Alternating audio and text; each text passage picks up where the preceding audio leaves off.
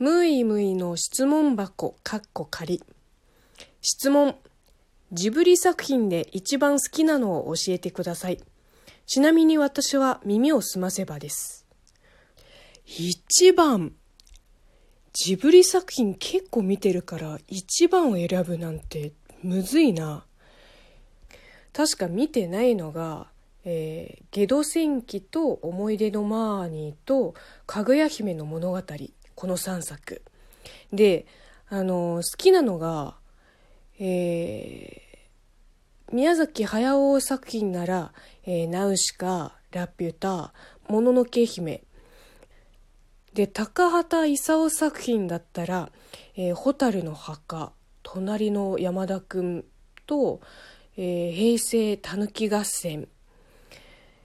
ファンタジー系と日常系、まあ、それぞれ良さがあって、どっちも好きなんですけど、あとは、あの、海が聞こえるも好きですね。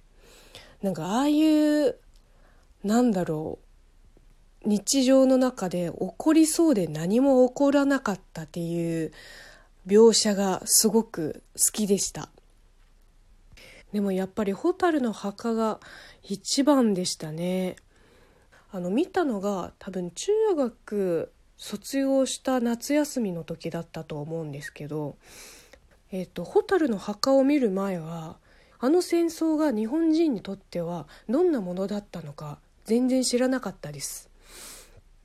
なのであのすごく衝撃的でした。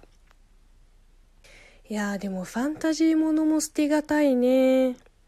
うん。